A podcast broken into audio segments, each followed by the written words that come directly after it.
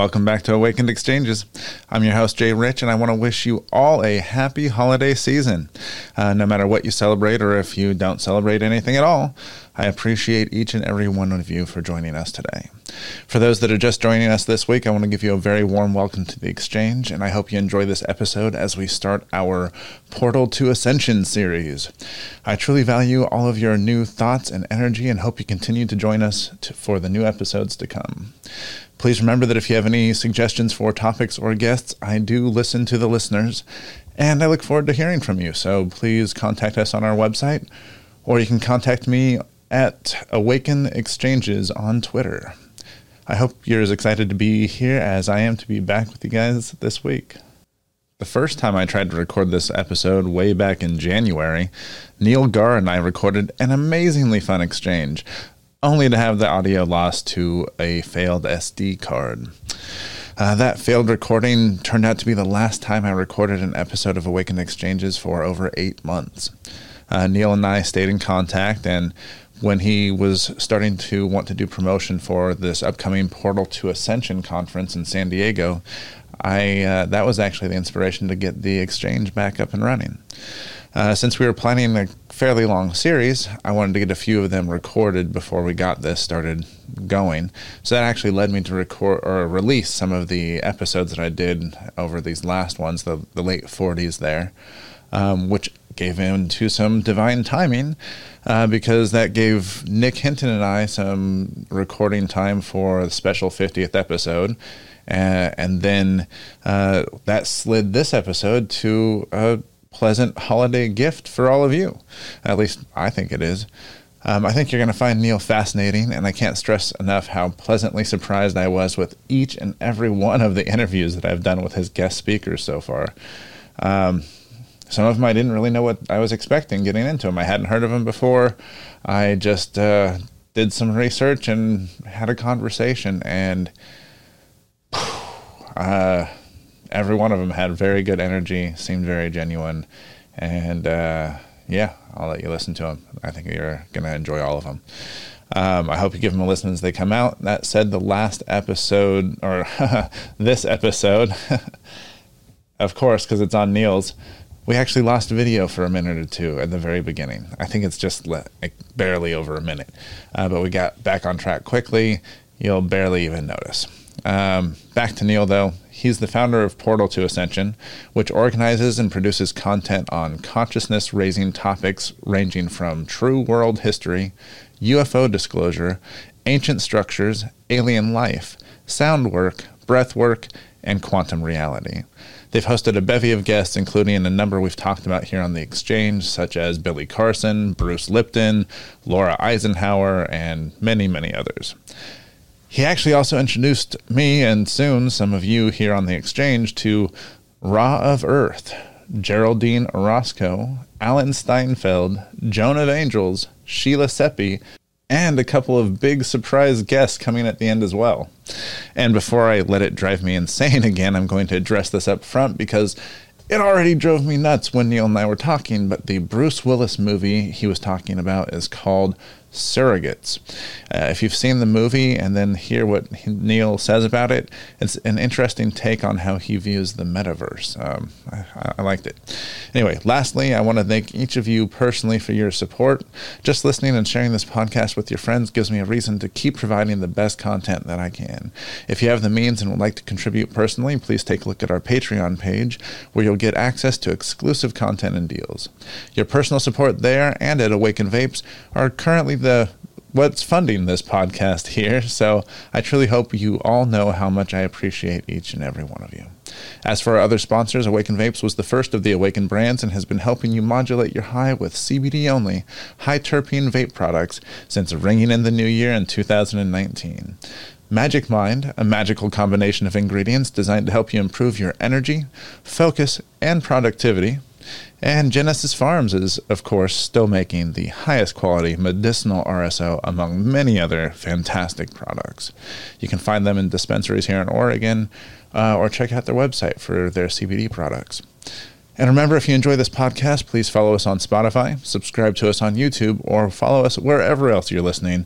And please leave us a five star review on Apple Podcasts. I know Every podcast says that, but it's because it really does help spread the word. You can also support us on Patreon or connect with us on the social media of your choice. We are at Awaken Exchanges on Twitter and at Awakened Exchanges on Facebook and Instagram.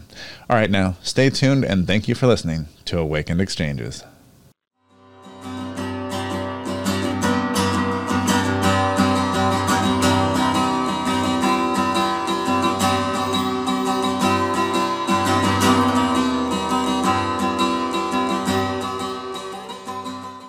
I still can't say enough about Magic Mind. They have been nothing but generous and kind since reaching out to us, and when you add good people to a great product, you're certain to have a winning combination. Magic Mind has designed the world's first productivity drink, a morning ritual built to help the creative workers of the 21st century. Magic Mind's science backed blend of matcha, nootropics, and adaptogens work together to get you into that flow state faster all without the anxiety or jitters that can come with caffeine. All you get is the focus and productivity. So, what else could you ask for? Well, visit magicmind.co forward slash awake today and learn more about what this elixir can do for you. Better yet, use the promo code AWAKE20, that's A W A K E 20, and get a total of 40% off your first order with that discount code. That comes to about $3 per bottle to help bring unbeatable focus and clarity to your life every single day. Next, we have Genesis Farms. Founded on the belief in cannabis's ability to heal, Genesis Farms is more than a brand. They're a compassionate community of like minded folks that bring top quality cannabis products made with love and care. You can find their products on the best dispensary shelves across the state of Oregon.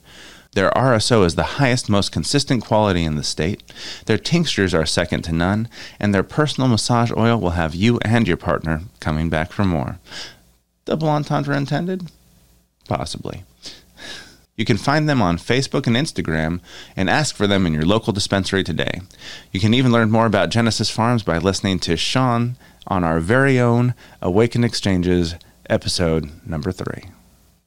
That brings us to Awaken Vapes, bringing you the highest quality CBD vape cartridges since ringing in the new year back in 2019. I became passionate about cannabis after a car wreck left me with major migraines, and Western medicine had failed to alleviate the symptoms. After about two years, a very compassionate doctor decided to ask me if I'd ever smoked cannabis. Having only tried cannabis a handful of times in high school and college, it was this off the cuff recommendation that made me realize the amazing health benefits that we've been missing out from this wonderful plant. Please visit www.awakenvapes.com today, where we still offer our three custom terpene formulations, but now with an enhanced flavor profile to go along with those original, powerful effects. And don't forget, you can always email us about any wholesaling or white labeling opportunities. Last but definitely not least, the absolute best way for you to help support this podcast would be by joining our Patreon page. There you're going to get access to exclusive content and amazing merch deals, and you truly are the most important part of this podcast. So joining in in the exchange is the absolute best way to become a part of it. Thank you, and I hope to see you all again here in the future.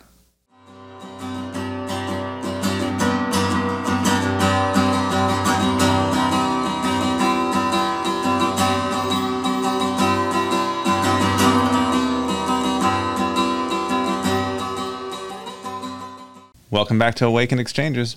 I'm very excited to be getting back to our core mission today and sharing this wonderful exchange with Neil Gaur, the founder to the Portal to Ascension. Welcome, Neil. Jay, so good to be here with you again, brother. Thank you again for joining us. I know that we uh, we spoke before, but the audience didn't get to hear that because the RODECaster actually uh, didn't save the audio the first time. So I'm really glad you got to come back on here. And uh, would you mind telling the audience a little bit about you and the Portal to Ascension? Yes, definitely. So, hello, everybody. My name is Neil, and I am the founder of Portal to Ascension. The way it started, I, I guess I'll give you kind of the journey of how I even created it. Um, I was born and raised in England. I moved to California when I was um, 12 years old in around uh, in 1996, and wow. I was raised into a, a Hindu family. So my um, pretty much I was raised like doing all these rites and rituals.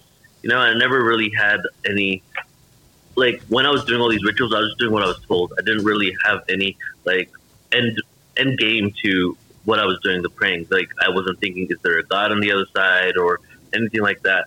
And when things would go bad, that was the only time I really pretty much asked God for help. You know? That's the way it always goes, isn't it? yeah, yeah.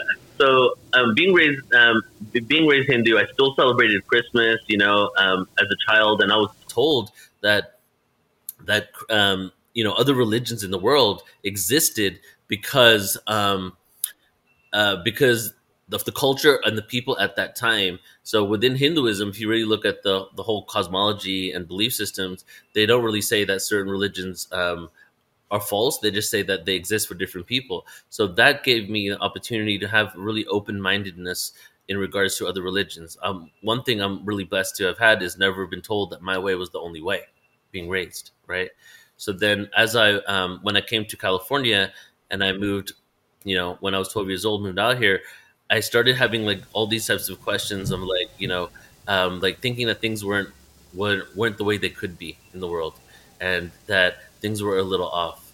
So when I graduated high school in 2000, and um, you know, all of a sudden I'm around all types of different people, and um, listening to various types of music, I started having the question, and it really was foundational.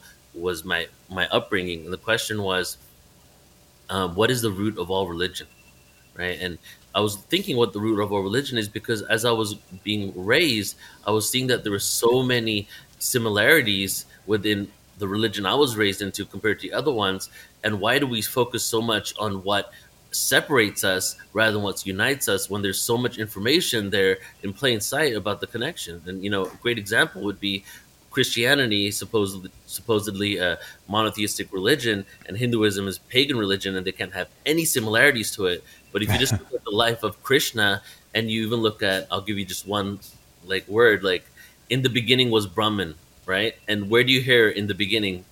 You know, with in the beginning was the word, oh right? yeah, You know, so it's absolutely. like the the text and was, so connected. I went on this search looking for the root of all religion, and as I was doing that, started finding older texts, older texts, until I finally found the Sumerian scriptures, the seven tablets yeah. of creation, and that was like the beginning, the entrance in two thousand one, two thousand two.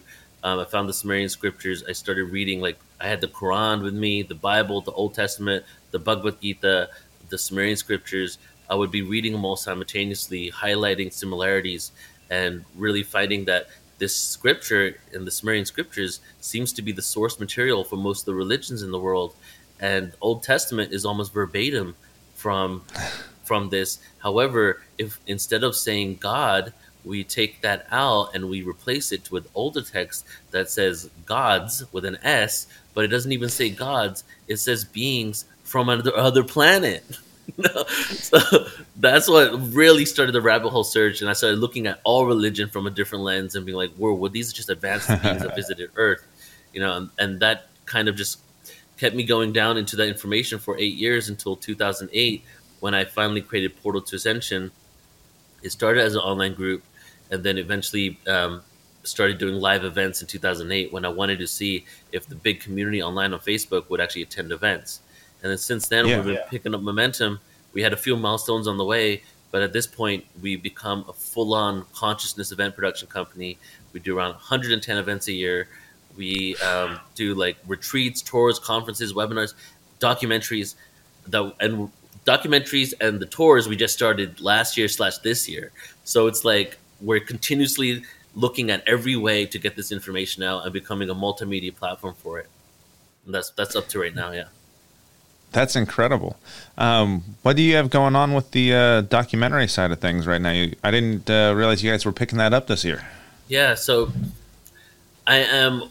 What we've been doing here, because we're in Shasta, is we've been laying out because with this all these departments in Portal to Ascension, this music studio, that one's um, also something that needs to be created.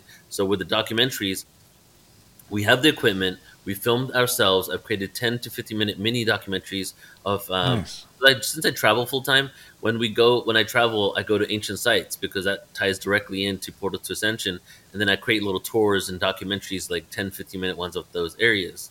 So the Very next cool. step is to um, maybe hire a part time screenwriter, um, help someone help direct, you know, and I'll be the executive producer and um, start creating full feature movies like uh, one on star seeds, right? One of the hybridization cool. program, and then also like doing ancient history documentaries through the lens of the cycles of time, the yuga cycles, because that's a whole okay. other ballgame. Because we've been evolving and devolving in consciousness. So if you look at the map of the evolution and devolution of consciousness, and then you put it with the historic timeline, and it kind of paints a whole other picture of who these people were and what they knew. So this is something that uh, we're going to go to Mexico, as you know, in a few weeks, and there's a team of three of us going. So we're hoping to start getting the footage and then you know start creating these documentaries from that. That would be awesome. Uh, I've always been fascinated with things like uh, the Younger Dryas events and uh, how that could have basically erased our history. Uh, you know, starting from scratch again, but we had 200,000 years of history before then that we haven't really, you know, uncovered. Right, right. And if we were going through, are you familiar with cycles of time, the Yuga cycles at all? Yeah. Yeah, yeah a so little bit. The Younger Dryas, so here's like the, the Yuga cycle, right? You have like four cycles on one side, four ages on one side, and it's just a mirror reflection. So the Younger Dryas, we're right here at the bottom, about to come, we're on the way back up, right? the Younger Dryas was pretty much almost exactly the opposite of where we're at now. So it was right at the fall, at the beginning of the descending age of the Satya Yuga, which is the Golden Age. So the um, the Younger Dryas and the flood that occurred and some sort of cataclysm, whether it was a solar flare or an asteroid, um, created the flood on Earth, happened to be in the period that was a Golden Age. So okay then we see a reset of civilization, and then we see Egypt popping up on the scene. Even though we've been told conventionally Egypt started 10,000 years later, now we're starting to discover, and people we're working with, including uh, Robert Schoch, who's going to be at our conference in San Diego in April, um, we're realizing that Egypt is a lot of places, the pyramids, the Sphinx, at least 12,000 years old. Some are speculating another 26,000 years on top of that. Because the reason why that they know is because of the uh, positioning of the stars, right? and every 26,000 years from this if like tonight in 26,000 years the night sky is going to be exactly the same you know what i'm saying so yeah wondering whether it was this cycle or a cycle before that well and the reason they had the 12,500 besides the water erosion and that was the last time the sphinx could have even yep. had that much water on it was the fact that that's when it was also the last time it was looking at the proper sign in the zodiac. Yeah, and Leo. I was looking at Leo, you know? Right, exactly. And interestingly so enough, Aquarius was right behind it. So now Aquarius is in front of it, and that's the age that we're going into. It's very interesting stuff out yeah. there. I it's just amazing to me that it was, you know, it's so taboo for them to even talk about, you know, the fact that right. there is this history that, you know, we can physically prove there it's been around longer, but they just want to ignore it. Yeah. Well, if we look at the antiquity of humanity and the advancements we had, it changes everything we've been told because we've been told that around that time, you know, especially 12,000 years ago, we were primitive hunter gatherers, right? Yeah, and, stone tools. Right. So we look, so it looks like almost, I would say that there is some sort of intention and agenda, and there are those who know, but then many people that just look at society as linearly evolving since the last reset, which was you know, actually, there's probably been a few other resets since then because there was another flood a few thousand years ago. Um, but that major reset was kind of like where we start seeing mainstream science start saying like, oh well, we were like primitive at this point, and then we started going up. But then there's a few anomalies. Like, how did Babylon and Egypt just appear to be such an advanced civilization from seemingly um, you know, agriculture and hunter gatherer communities, all of a sudden they have all these advancements. So these things within archaeology are just swept under the rug. So if there's a few anomalies that go against the grain, people sweep them under the rug for two reasons. One could be agenda oriented, right? They might have a reason yeah. for it. And the other one is that a lot of these people will lose their grants if they go against what is conventionally accepted. And then they just went to school for nothing. They can't even work in this field anymore, and everybody will shun them. Well, that's it. it. When it comes down to who's controlling somebody's money, um, the truth becomes a little bit secondary sometimes, and that's something we really need to get people away from for sure. Oh yeah, man. Um, I know that one of the topics of focus for uh, the portal um, has always been the evolution of consciousness. Mm-hmm. Um, I'd love to hear more about what you thought, what you think about uh, consciousness, as whether it's like fundamental or has it been evolving through time? Is it do we are we gaining more consciousness as we raise ourselves up? What are your thoughts on these? Yeah, it's interesting. So it's, it's kind of like the way you word it, right? Like because so consciousness is everything all the time, everywhere, and we are it, right? So what has happened is we have perceived ourselves within a limited frequency of bandwidth. Okay, so there's all these vibrations. There's a light spectrum. There's a frequencies. We can only hear 20 hertz to 20,000 hertz, but we know that so many other frequencies exist, and we've now adopted the belief that what we perceive is the only thing that really exists. Even though we can quantify, literally quantum physics, so we can quantify the fact that all these other frequencies of experience exist. We're even using them. We're using ultrasound. You can't even see it, but we can we use it for all types of things, right? So yeah, what is occurring now is a re um, is a shift of our belief systems to realize that we are more and our capabilities are way more than we've been we've been told and we've come to believe. Uh, when you look at the cycles of time, it also goes hand in hand with galactic weather, solar systematic solar system position within our galaxy, and certain cosmic rays that has also been proven by mainstream science that hit the planet when we're at certain parts of the galaxy and when we're in relation to certain positions within our photon belt, which is the flat plane of the uh, Milky Way galaxy. So we now have the support of basically the galaxy in order to give us the frequencies needed for us to have remembrance of this. So what is occurring is that we're just tapping in. Uh, if you look at our brains as an antenna, right? Our antenna mm-hmm. has been tuned to a distorted frequency. We've been getting static on the frequency, and so what is occurring from the support of the cosmos from information on the planet, from the cycles of time, from prophecy, is that our antenna is now shifting to another frequency where we're able to receive more information that's been there all the time. And part of that is going to be um, the remembrance of who we are. And remembrance means um, you can remember your past lives, your extraterrestrial lives, but the ultimate remembrance is our own divinity and true potential because the human body is a really advanced um, avatar. It's a really advanced technology that we're able to do some miraculous things. So as we start shifting our consciousness and evolving, these things are going to come online, including telepathy, you know, and many other elements. Now, in regards to how we've been evolving and continuously evolving, it looks like from what we just shared in the beginning that we've been going through cycles. We've been coming, we've been devolving, evolving, and when we devolve, we go through this forgetfulness phase of amnesia we forget who we are, where we come from, all this stuff, and then we're just like like lost ants on the earth trying to figure it out. Everybody's trying to figure it out. So now we are shifting back into this other octave. And I just want to add one more thing to this: is now the question is, are we in this cycle that's going to continue being a cycle, and we're just going to forget again in a few thousand years? Or are we going to transcend this cycle and have full remembrance and keep evolving for hundreds of thousand years and then go and populate the rest of the galaxy with our hopefully conscious selves at that point, right? So it's like that is what it happens to be within this construct right now. That's what the Hopis prophesies is that we're actually breaking free from this cycle, and some people call it the cycle of karma. So I feel like this is something new that maybe has not been done before within these, you know, the cycles that we've been a part of for so long.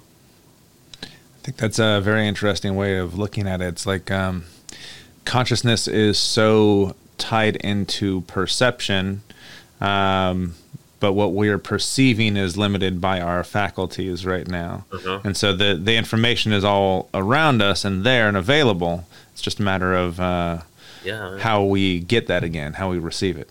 Right, and it's interesting because all information is, is is in our DNA. The human blueprint of everything is in our DNA. But also in the subatomic particles and non-locality, you know, what is quantum computing, for example? it's basically and and non-locality. It's basically being able to pull information from another part of the universe from where you're at instantaneously and we're able to actually do this in the lab and even through computers and there is no actual um, step-by-step instructions of how this works. We just know it does okay? Yeah. So, so basically all information is available all the time in the subatomic world which is interesting because we're talking about everything's around us, So does that mean that everything around us that is this complete data set of information is actually a reflection of the subatomic particles within? That's all the data, and then maybe the you know the mirror reflection is the fact that we have it all around us. So that kind of gets me thinking about like the holographic universe Yeah. and how that can be uh, tied into other things like um, Indra's net and uh, you know how those reflections that uh, were in that hologram, but those different points of the reflection are how we can get those different uh, perceptions as well. Yeah. So we're we're remembering, and it's all around us. It's within us, and the it seems that we have a collective set of beliefs that we adopted, and that is kind of the karmic cycle within. So there's there's cycles within cycles within cycles, and you can even look at it as a uh, as the clogs uh, cogs within a clock, right? How it's like that cycle within cycle, and then the first cycle is a cycle that seems to be linear, which is our solar system cycle, which is the rel- um, relation of our Earth to our Sun, which is why we have our linear time, right, based on our distance to our Sun. And then this- the next cycle is the actual cycle of our rotation around the galaxy. But as uh, the Milky Way galaxy, the black hole, the supermassive black hole, and that is really a cycle. But as we're doing that cycle, we're actually doing Fibonacci spirals up and down like a wave over the photon belt, the Milky Way galaxy. This is the cycle that most ancient civilizations talk about when they talk about the central sun. When you hear the word sun and central sun um, in many of these ancient scriptures, including the Mayan scriptures, the Hopis, India, you know, they are actually not talking about the sun in this in our solar system. They're talking about the supermassive black hole that's the central sun, also known as the seat of God, right? The, because it's the entrance to the void. So that's one cycle. So now, if we transcend that and go into a higher cycle, is our galaxy going around something else in the center of our universe? And is the universe going around something else within a multiverse? And are these all cycles within cycles of cycles that all have their own collective belief systems?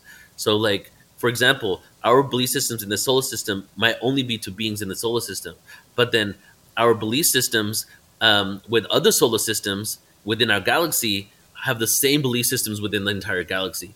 Base, maybe not belief systems, but a set of rules and regulations that we abide by. You know what I'm saying? Like the uh, mechanics of the universe. Right, exactly. So it's almost like these esoteric concepts seem to be actually physically playing out with the rotations that are going on in our galaxy and universe. That's very, yeah, very deep. Just starts know, to right? make my mind start to explode as I want to get more on there. And uh, uh, that made me think of um, like fractals.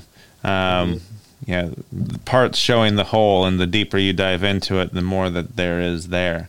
Um, I know that's something you guys have definitely dealt with there as well. That along with like the sacred geometry, um, and how that how those uh, appear in our universe.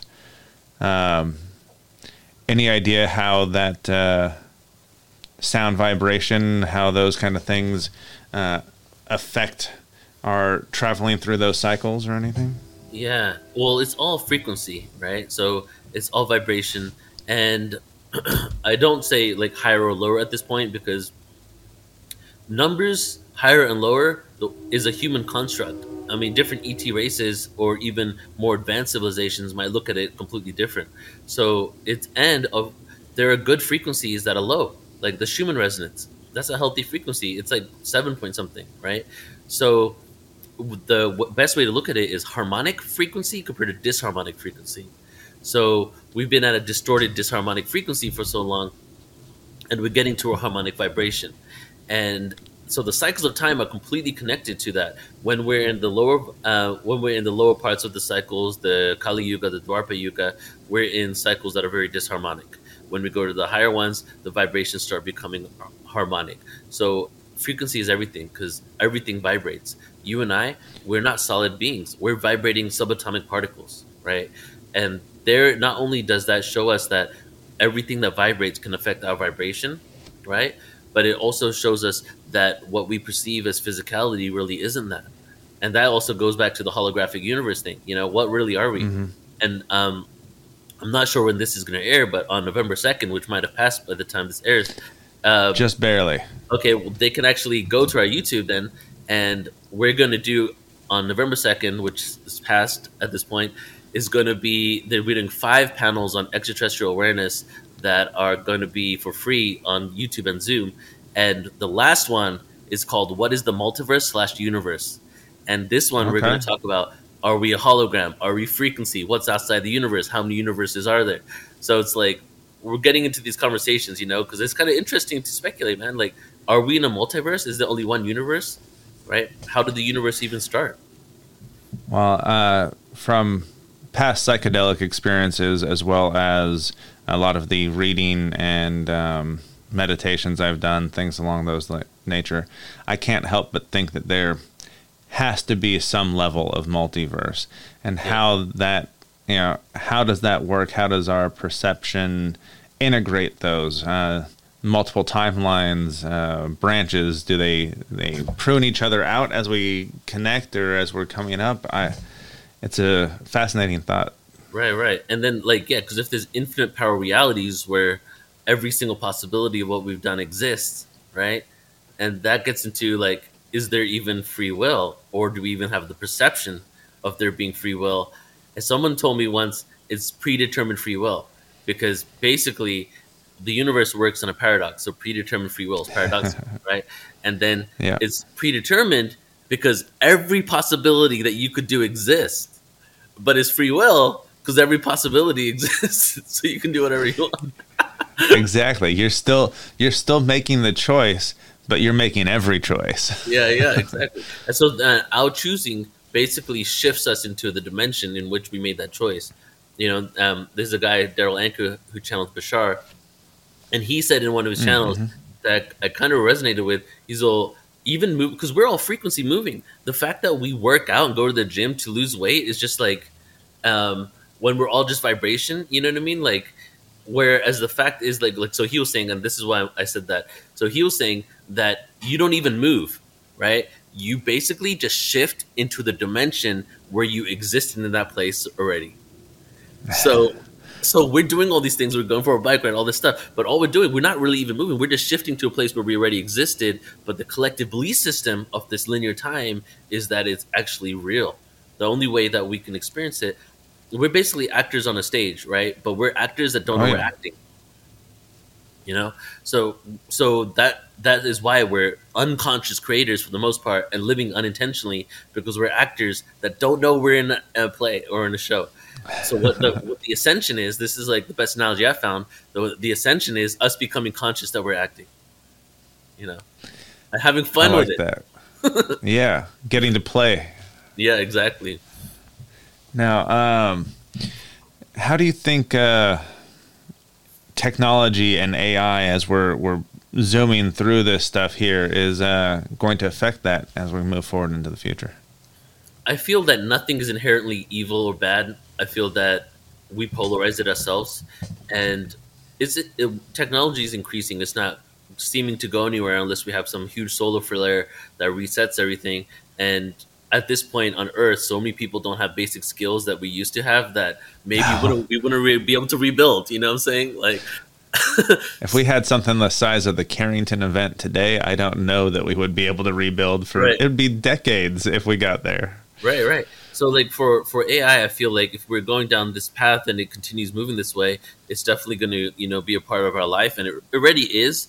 And um, so I don't think it's a bad thing. I think we need to shift our consciousness so that we can use this technology more consciously. And the consequence of that might be when we shift our consciousness, you know, and what that what does that mean? It means doing the inner work to release the traumas, to release the cha- um, um, the pain and the suffering, or and or shifting our perspective around it to realize it's happening for us to have lessons rather than being victim to it, right? And if we all do that and really transcend some of these deep underlying pains, traumas, insecurities, we've shifted our consciousness. And if we get to that point, we can look at things from a place of non-reaction, you know, divine neutrality, and um, and not try to use it for to further insecurities, to create more safety and security because we're afraid of that or we have some sort of paranoia, and then we can start using these things for the betterment of all humanity. Whereas right now, or the way the system's created, is that these things are created, but they're really the multi-level you know corporations the that are behind these things are really doing it for personal gain right and the bottom line so whether the bottom line to them is to increase their money or the bottom line to them is in order to exert control from it that is all because we haven't collectively shifted our consciousness to be at a place where we don't even need to enact that on society right so Yeah. so yeah my answer is it's going to happen and that's why i really focus on the spiritual things within portal to ascension because the only way we can really be the caretakers and adopt these technologies is if we're at the frequency that you know that we can do this more consciously Well, I know that one of the things uh, I keep hearing about when we talk about AI is um, the the extra uh, the extraterrestrial side of things and how um, either we're inviting them in through this AI or how maybe they are um, already part of our AI that we're trying to create. Yeah. Uh, how do you think that that? Because I know our universe is uh, something that we're just now exploring and getting into. And we're talking about the holographic universe and uh, parallel dimensions being basically possibly right on top of us. Uh, do you think that the uh, the aliens are already here and interacting with technology? What's your feelings on any of that? yeah I definitely feel ets are here you know not all not all of the ones that have an invested interest in earth but i think that they they're here i think some of them are living amongst us um, you know and others are around us but they're out of phase in a different frequency i believe some are within the earth that have been here for a long time the ultra terrestrials and now if they're using our technology and our ai to infiltrate like as in like a negative agenda to infiltrate through our ai I don't even think they need to do that. I feel like there's been a chokehold on this system for so long that they already infiltrated it, you know? And, like, you know, that goes into the archonic stuff and the ancient information on just um, like the ET information of the fact that we were going through these cycles of time and then there was an infiltration during those cycles of time that made our experience way more darker than it used to be in other ages, right? That's one of the beliefs as well. So I feel the ETs are here. Um, in regard and but there's also many benevolent beings that are also around us all the time and it is inevitable that we're ascending so whether they're going to like take control of our ai or not i don't think so but the question is that is maybe some sort of ai controlling this system of earth as it is anyway because it seems that we're so fractalized from source and as we fractalize from source there's all these beings that become conscious that want to create in their own image, right? And I'm kind of going all over the place, so let me explain it like this. Like, No, please. so because I'm trying to, I'm, th- this is all coming to me as as we're talking about it, because I haven't really thought too deeply about it. So, when it comes to uh, creation, right? From from my research, from channeling events, from looking at scriptures that talk about ancient uh, ET stuff, it seems that every being that becomes sentient in the cosmos wants to create in their image, right? It's almost like the initial um, in blueprint from Source. Source wanted to experience itself infinitely, wanted to experience itself from a- as something other than what it is, to the infinite level, right? And if Source is pure light, the opposite of Source is complete darkness. So one thing is Source fragmented into duality, right? And, it, and then duality eventually became darkness and light and then darkness and light in the lower densities became good and evil. In the higher densities, um, darkness and light doesn't really have to represent good and evil. Within this one, uh, it became that way. However, Source birthed what eventually became good and evil. Source didn't like it, it's not like God and Cain and Abel, where like where I mean like Adam and Cain and Abel, where one of the sons was like cast out because he killed the other son, right? Source loves itself infinitely and decided to experience itself as duality to experience itself infinitely. So that original blueprint, fractalized, fractalized, fractalized, so many different ways and so many different beings. Now, as these beings became aware, sentient, the God self in that being wakes up. And when the God self in that being wakes up, they want to create in their image. So now we're on Earth. We're in the lowest of dimensions one, two, three, and four, right here on Earth. And now, because we're in this dimension and we're sentient, we want to create in our image. So, what have we created with the technology that we have and the limitations we got on this Earth? computers. And what did these computers eventually become? AI. And now these AIs are becoming sentient, right? And that hmm. so this is a this is our destiny is to create. And we created and then we kept creating until we can make that creation think and be on its own and do its own thing. So why will we even judge that? It's we we're doing it based on the tools that we have, based on the original blueprint of source. And the only reason we're judging it is people are afraid, you know, like the whole Terminator scenario, right? That they're going to take over Yeah, yeah. stuff. So it's like we got to really we got to really do our own inner work so that we can allow creation to be creation. And a good example is, you know, every single one of these beings that created, a lot of them created other dimensions. Or other dimensions existed and they were at a frequency where they could perceive the dimension, and then they created a being in that dimension and then incarnated into that being to have a simultaneous existence and experience while they're in the other dimension, right? That was the original Earth story. So, hmm. what is a hard drive?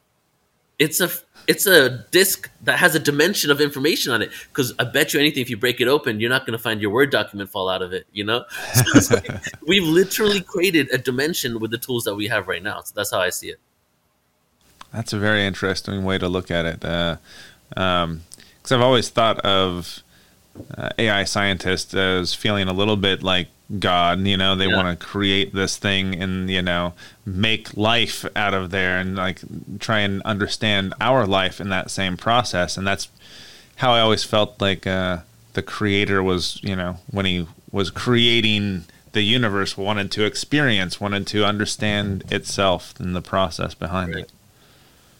It's very uh it's gonna have my brain going all day now. Thanks, Neil. yeah So I know uh only got a, another twenty minutes or so before you have to get on your other call. Um, but you have a big conference coming to San Diego in April. You want to tell us a little bit about that? yeah so i'm excited because you're, you're going to be interviewing a few people from this conference so everybody Can't wait. everybody here gets to experience them and so this is the portals to ascension conference started the live in person one started in 2018 we did it live in irvine california 2019 as well and then you know something happened on the world so we can we couldn't do it anymore in person and then What? COVID? Some sort of oh, how dare they? we had missing time that's what we had we got Yes, we got there we go. Missing years. time. so we went online and we did like three online. So this is the fifth annual, and now we're coming back to San Diego. So it's a Portal to Ascension conference. It's going to you know keep um, happening every year. We're also doing it in Glastonbury this year in August. So in April, Oh, nice. yeah. So we're going to hopefully these two continue, and then every year we might pick up another city and three year, year, four year. You know, so the San Diego one is at the Marina Village Conference Center, April twenty first, twenty second, twenty third, and we have um, speakers like Linda Moulton Howe. Robert Edward Grant, who's a next level sacred geometry and ancient civilizations guy. He used to work with Nassim Haramein. We have um, JJ and Desiree Hurtak that are scholars of ancient Egyptian information. Plus, they were also uh, assisted um, Allen Hynek for Project Blue Book um, back in the day as well. Wow, we yeah. have Barbara Lamb, who's the world's like literally best hypnotherapist when it comes to regressing people to extraterrestrial lives. Right, so we got her. Uh, we have amazing music. So this event is basically a celebration of of humanity, and the theme is humanity awakens. So it's not like let's awaken at this point. It's like it's game time. We're waking up. Let's come together, share our resources. So there will be three days of like incredible music, right? So it's an experience. Basically, the way our um, the way our journey, um, the way our conferences are, it's like an educational theater. You know, it's like the Oh, like because I love like just like constant amazing entertainment and just flowing from in one thing to another. So we'll have like um, breath work and movement things in the morning. We'll get into a lot of information. We'll have music, sound healing events, after parties, kirtan band, you know, DJs. So it's going to be a really great experience. And we're overlooking the marina. We're five minutes from SeaWorld, so we're literally just overlooking the ocean. So it's a really beautiful venue, and it's a beautiful time of year in San Diego. So I Oh, invite yeah. everybody, you know, to come out and check it out. And if you can't attend live, you can watch the live stream. But really, if you can come out, like please do because this is going to be like we really need. I'm realizing more than ever because of COVID is that we really need that connection, and there is some sort of you know intention out there to create us as digital versions of ourselves you know? And so the so having these moments where we get to connect with each other give each other hugs and have conversations i feel are really important. So it's going to be cultivating that experience plus just a lot of great information and, and beautiful people there uh, you got into the digital selves, and I want to ask you a little bit on the metaverse. But before I go there, uh, have you been to uh, Oregon Country Fair by any chance? No, I haven't. Is that in Eugene? It, uh, just outside of Eugene, uh, in Veneta. Yeah. Started in um, the 60s, actually. The Warlocks, uh, the house band that became uh, the Grateful Dead, uh, Oh. was doing music for them, and they have this festival out there most years. They did the first live one again this year. The 50th anniversary was right before COVID, so that was the last one that I went to. But it's very much uh, like that. It's this music everywhere, uh, food and interaction and uh, education and a whole bunch of things that just really uh, lit up and made me think uh, maybe you need to go there one of these days. It yeah, I've been up your invited a few times, and I stayed in Eugene a few times, and I stayed. You know, when you get off in Eugene and go to the coast, there's a.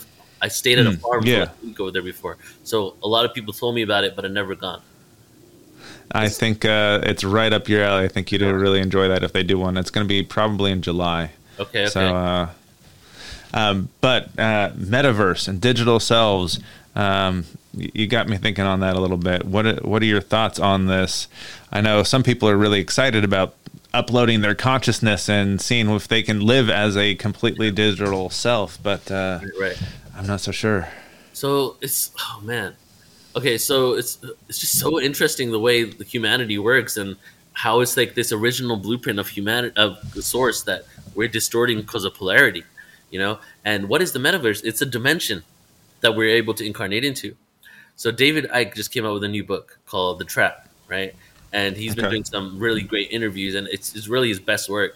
Um, and um, so within this, he talks about how there's a simulation, and I've been saying this for a while too, that there's a simulation within a simulation. Okay, and I would say that, for example, all the jobs and most ninety percent of all the work we do in the world have nothing to do with us being able to like have a beautiful planet to live to cultivate relationships is just a fake system that we created that we're buying into and clocking in clocking out of that really doesn't need to Yep. exist if we just reframe our perspective of what it means to be human right? And so that is a system within the system. And then so there so he's saying the metaverse is a simulation within a simulation within a simulation. Every simulation that they've put upon us we've waken up from so they're they're basically attempting to create an inception version of ourselves that we get so fragmented from the original source of who we are just within this third dimension not higher dimensions that we everything seems so foreign to us because they've created these simulations. So when we step out and just be because what is the third dimensional experience? Getting out into nature and just being here but you're still on this planet you have that available now right? Yeah. when you've created such a something that seems so uh, non like organic and you're st- stuck within it's it's really separated you from who you truly are. So the metaverse in my opinion has been created in a way for us to basically be more lost within this illusion you know? And yeah i'm just going to leave it at that because everything else i say beyond that would be speculation. So i gotta see what happens. Well, I can definitely I see your point though, where we already get lost enough in our daily lives here that Yeah. we're not that it takes significant effort to consciously wake ourselves up and you know explore what we need to here. You give us another level that we can go and lose ourselves into and you you stop exploring those those higher frequencies. You stop trying to wake up. Right, right. Yeah, I mean, the body needs movement, interaction, connection, um, uh, cognitive abilities uh, from um, connecting with people and being touched on the body and skin. You know, um, I don't know if you remember that movie with Bruce Willis where it basically was a metaverse. You know what I'm talking Yeah. about? Uh, uh, was it? Trying to think of which one of what was called. Um, but he was, had like the body that he could go. yeah.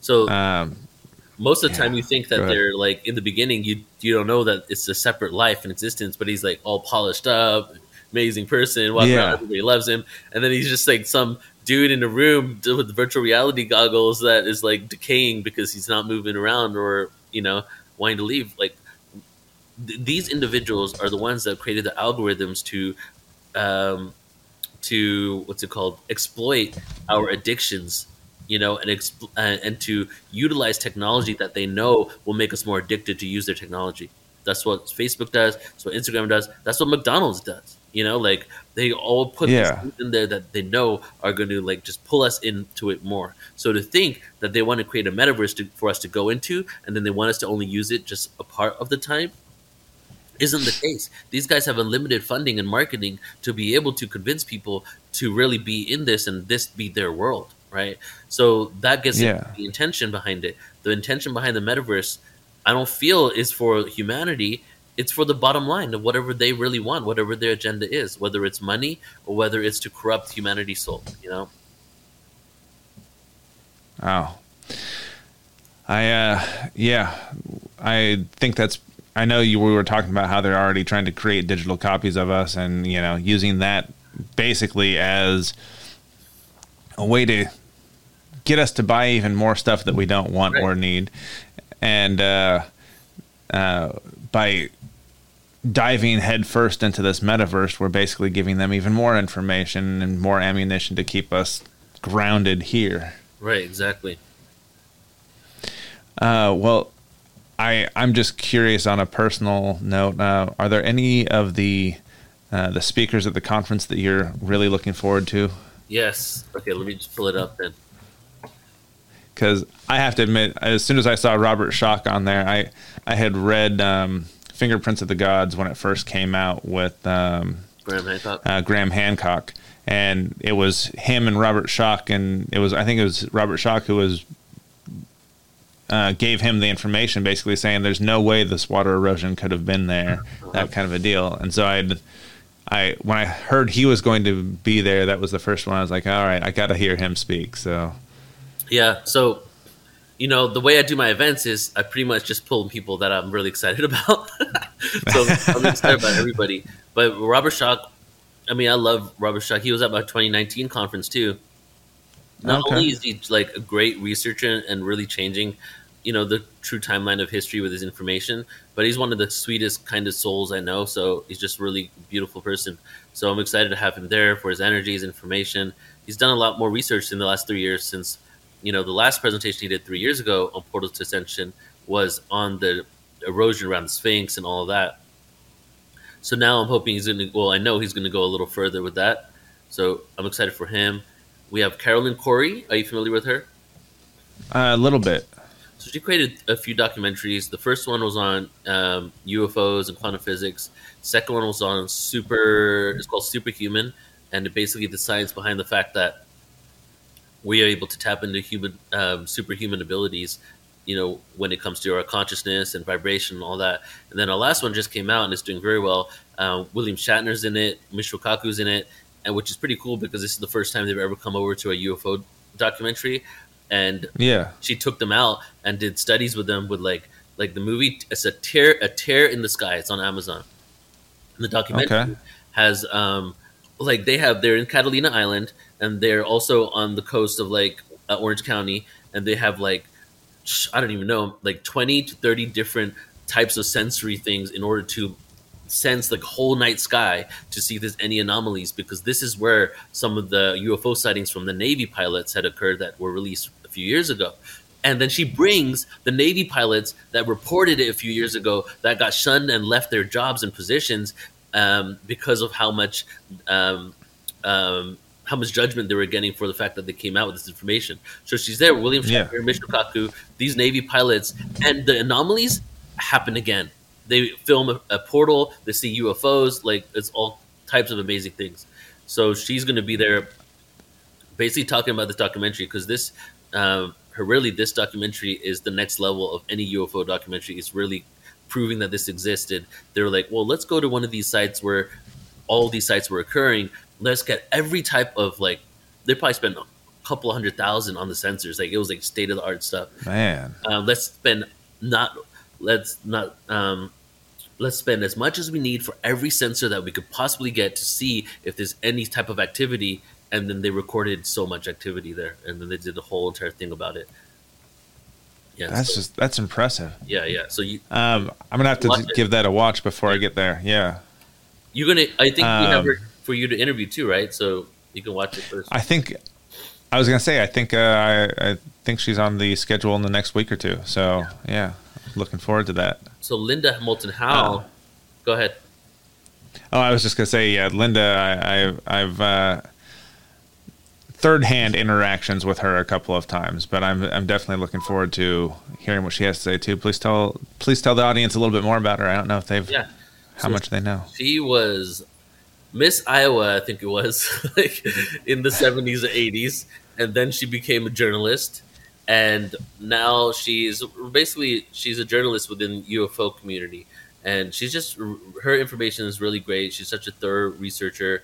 She um, asks some amazing questions to the people, you know, and she has a channel called Earth Files on YouTube, and I recommend everybody tuning in check her YouTube out, Earth Files, and um, she's doing weekly streams there that are really great production that are going over and giving you updates on all the things. Like basically, if you had a actual journalist following all the information coming out neutrally and then connecting the dots.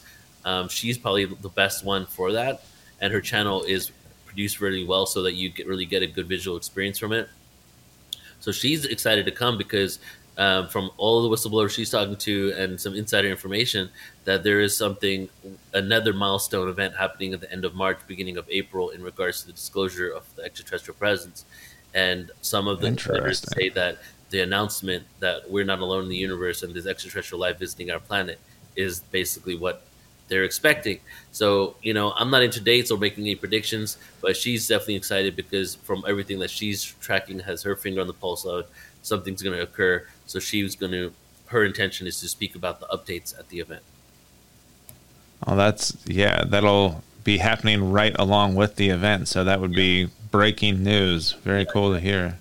And, with her, I mean, like you said, she's was she started on the journalist side of things, you know, and uh, think it was uh, the '80s when she uh, first broke into the the UFO stories and kind of made a name for herself, wasn't it? Yeah, exactly. So she's been doing this for a long oh, time. Oh, very cool. Mm-hmm. And then I'll just say a couple other people I'm excited about. Adam Apollo, yeah. I really like Adam. Been working with him for years, and he's just he basically through astral travel. He's and other types of experiences, remote viewing, he's visited hundreds of planets. He's like um, an encyclopedia of ET planets, civilizations, and races. What's on the planet, what they do, how they eat, how they live, what their technology is, and it just comes mm. out of him effortlessly. Like he's experienced it firsthand. So we've done presentations with him on galactic races, like seed races, the ones that have gone around and seeded planets, including our Earth. We've done ones on galactic technology, so he's coming there. He's called he uh, he's called the Galactic Ambassador. So he's going to come there and basically give us a really cosmic experience. Like I'm not sure exactly what he's going to get into, wow. but everything he shares is golden. That's awesome. Mm-hmm. And let's do one more person. All right, I'm just going to yeah, please. Someone that people may not have heard of, which is a musician. So Larisa Stow, she's going to be there, and she's okay. Have you heard of her at all? Uh, I think only through the portal. Okay, yeah. So she is like amazing kirtan vocalist, and she's bringing a whole band there. So that is not only an experience where you know you can dance, you can sit, um, but the the way she sings is just something that just penetrates your soul, and you just feel it in your heart. So we're gonna have an after party on Saturday night, and Adam Apollo is gonna be DJing, doing like some galactic um, DJ set, and we're really cosmic. Very cool and then we're going to go into Larisa Stow. So it's going to be a great experience for everybody. Um, please, please, if you're able to make it out, you know, April next year, the website is ascensionconference.com, ascensionconference.com. And we'll be including links in the show notes as well. Uh, please check them on out. Uh, I know that I'm trying to be there as well. I uh, I think I just got uh, the travel approved, so I think it should be all set. Oh, I'm going to be down there. I am. Yeah, yes. I'm going to be down there and get a actually spend the the uh, the conference with you guys. Yeah, man, come hang out, or if you want, you can interview people. Whatever you want to do, you know. I think a, a, little mix of both. Maybe do some uh, some brief on the spot interviews, little you know little things here and there. Be fun. Yeah. Share share for the people who aren't able to come and join us. Right. Exactly. Well, I know you got to get going here pretty quick. Any last words of wisdom you want to share? I'll just say that you know as the, as the world looks chaotic around us, and we see all of this um, these challenges and the division happening, I'm hopeful the, the reason why I'm hopeful is that I see that the more chaos, the more challenges that we get, the more people are waking up to the truth. A lot of the things that are occurring on the planet that might have nefarious agendas are actually having a, um, a backfiring, that people are waking up from it. So it, it's inevitable. The cycles of time prophecies said that we're waking up. But part of the waking up experience isn't just waking up into a world of unicorns, it's experiencing the challenges and the darkness and the depth of duality we need to remember our true divinity. Because what happens in this world of amnesia is the only way you can remember the light when you have amnesia. Because if you don't have amnesia you remember it. The only way to remember the light is to experience the contrast so we've been in this world of darkness for so long and it's time for us to shift our perspective around it and stop being the victim to the darkness occurring to us and start being the creators of our own experience you know and it's easier said than done but then it just goes back to really doing your own inner work really just looking at what triggers you why it does that you know um, connecting with people that make you feel good, meditating, things like this. So it's inevitable we're getting there. Whether you want to go kicking or screaming, or you want to go as a conscious creator, is completely up to you. And that's why we're doing the events that we do. So if you feel like you need some support, or you know you know you need a community because you might be somewhere in the world where you might not even have that opportunity, you know, join portal to ascension.org. We have three thousand hours of free content curated for you right? In a way that if you're waking up or already awake, it can really help support you. So yeah, please do check it out. I just want to give everybody my gratitude for letting me speak today. Well, thank you again, Neil. And I hope that people realize the way we get through this is facing those hard things, you know, those challenges you can't back down from, and realizing that we have the support of people like you, of, of our friends and our family on this planet, whether we've met them or not yet. Mm-hmm. And uh, I really I'm really grateful to have you on here and sharing those the, the vibrations with everybody. Thank you, brother. Appreciate you, man. Have a great day. Thank you. You too.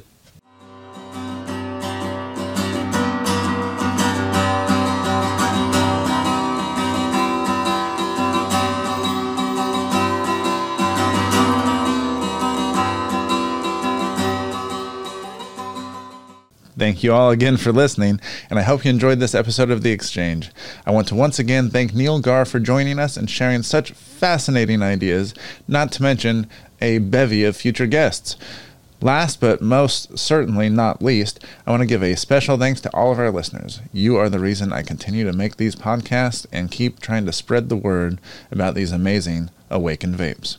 Please tell your friends about us, follow us on Spotify, subscribe on YouTube, or wherever else you're listening, and please leave us a five star review on Apple Podcasts. Every podcast says that because it really does help with visibility. You can also support us on Patreon or connect with us on the social media of your choice. We are at Awakened Exchanges on Facebook and Instagram, and at Awaken Exchanges on Twitter. Thanks again for listening to Awakened Exchanges, and have a blessed day.